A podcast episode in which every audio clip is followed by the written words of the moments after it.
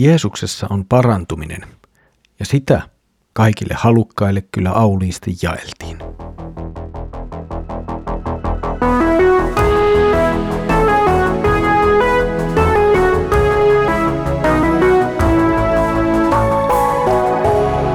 Kirjoitusten pauloissa. Tervetuloa taas mukaan Kirjoitusten pauloissa Raamattu podcastin pariin. Minä olen Mikko ja katselen teidän kanssanne yhdessä Markuksen evankeliumia. Mukavaa, että olet löytänyt tiesi taas tämän podcastin pariin. Ehkä semmoisena pienenä väliaikatiedoituksena voisi tästä sanoa, että tätä nauhoitusta tehdessäni näitä podcast-jaksoja oli ladattu jo yli 1100 kertaa. Mukavaa, että olette olleet mukana ahkerasti. Edellisellä kerralla luimme Jeesuksesta, joka kävelee veden päälle. Kerran tuosta tekstistä saarnaa valmistellessani minua tuli vastaan aika erikoinen yksityiskohta. Mitä sellainen, että Etelä-Amerikasta löytyy lisko, joka pystyy juoksemaan veden päällä jonkinlaisen matkan. Ja kyseessä ei ole mikään pikkuriikkinen otus, vaan pituudeltaan ehkä keskimäärin noin 70 senttiä pitkä lisko. Ja nämä liskot ovat sitten saaneet tuon Jeesukseen liittyvän kertomuksen mukaan nimen Jeesuslisko tai Jeesus Kristuslisko. No, tietenkään Jeesuksella ja tällä liskolla ei ole mitään tekemistä toistensa kanssa, paitsi se, että Jeesus on luonut myöskin tuon liskon. No, tänään emme sitten enää kuljeskele veden päällä, vaan jatkamme matkaamme rantaan. Jeesus saapuu opetuslasten kanssa rannalle ja sinne alkaa kerääntyä ihmisiä. Luetaan nyt Markuksen evankeliumin kuudennen luvun jakeet 53-56.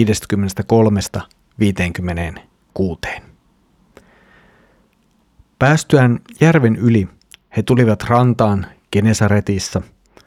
Heidän noustessaan veneestä ihmiset huomasivat, kuka oli tullut ja lähtivät kiireesti viemään sanaa joka puolelle. Sairaita alettiin kantaa vuoteillaan sinne, missä Jeesuksen kuultiin olevan.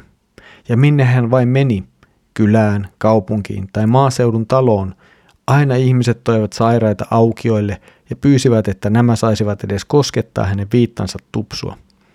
Ja kaikki, jotka koskettivat häntä, paranivat. Tämä tämänkertainen tekstijakso on melko lyhyt ja lopulta sisältää asioita, joita olemme nähneet jo aikaisemmin Markuksen evankeliumissa. Tavallaan voisi ehkä todeta, että no, ei mitään uutta auringon alla. Sellainen huomioon syytä kuitenkin tehdä, että edellisessä jaksossa Jeesus oli matkalla pakana-alueelle, mutta nyt olemme palanneet takaisin juutalaisten asuttamalle alueelle.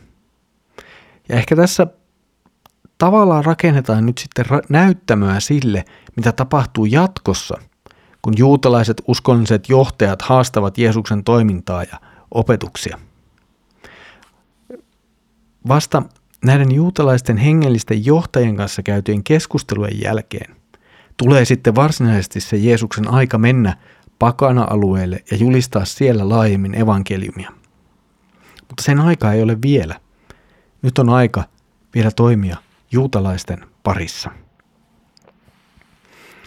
Jeesus on siis palannut takaisin juutalaisten asuttamalle alueelle, ja kun hän saapuu rantaan, sinne alkaa kerääntyä ihmisiä – Vähitellen myös sairaita aletaan tuoda Jeesuksen luo, jotta hän parantaisi heidät. Ja tämä toiminta toistuu Jeesuksen kulkiessa kylästä kylään tai kaupungista kaupunkiin, hän mennessään vierailulle tai käydessään johonkin taloon. Jotenkin Markus antaa selvästi ymmärtää, että Jeesus alkaa olla aika tunnettu tuolla alueella ja ihmiset tietävät tuoda sairaansa Jeesuksen luo silloin, kun hän on jollakin alueella.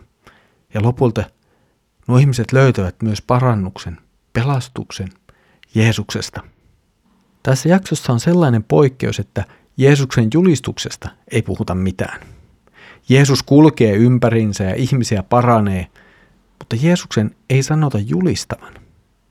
Toki voimme olettaa Jeesuksen niin tehneen, mutta nyt Markus keskittyy vain kertomaan, että ihmisiä paranee. Tämä on osa Jumalan valtakunnan tulemista – se tulee esiin myös sairaiden parantumisena. Se tulee esiin siinä, mitä Jeesus tekee. Ja sitä kautta paljastuu myös se, kuka Jeesus on. Toinen sellainen mielenkiintoinen piirre näissä jakeissa on se, että kun Markus kuvailee noita tapahtumia, niin sieltä jotenkin paistaa se, että nyt Jeesus ei varsinaisesti mene näiden sairaiden luo, vaan ihmiset tulevat tai tuovat sairaansa Jeesuksen luo.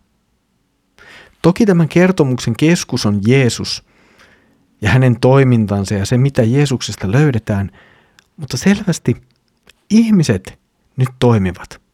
He tulevat Jeesuksen luo tai tuovat ihmisiä Jeesuksen luo. He koskettavat Jeesuksen vaatteita.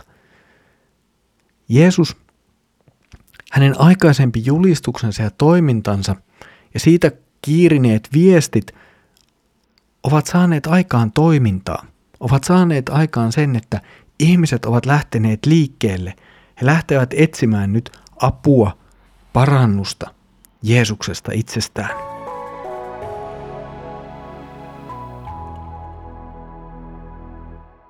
Jeesuksen julistus ja toiminta sai ihmiset liikkeelle.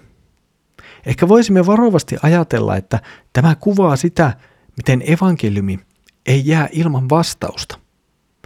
Evankeliumi, se kutsuu vastaamaan. Se kutsuu ottamaan jollain tavalla kantaa.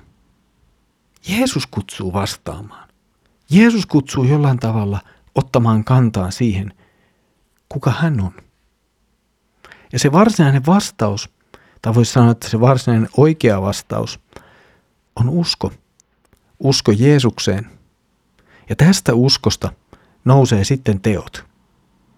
Keskuksessa on kuitenkin niin tässä tekstissä kuin koko uskossamme Jeesus.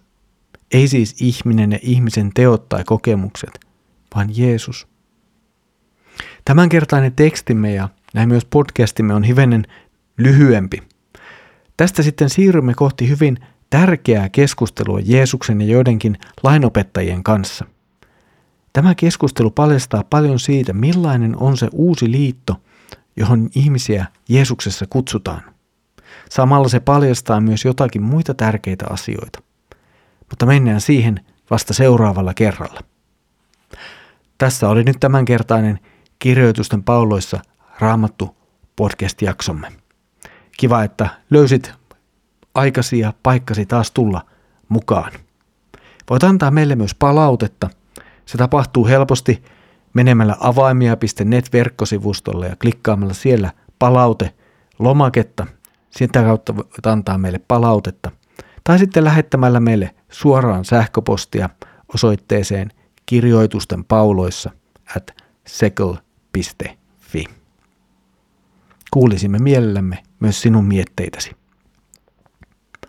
Mutta nyt Herramme Jeesuksen Kristuksen armo – Isä Jumalan rakkaus ja Pyhän Hengen osallisuus olkoon sinun kanssasi.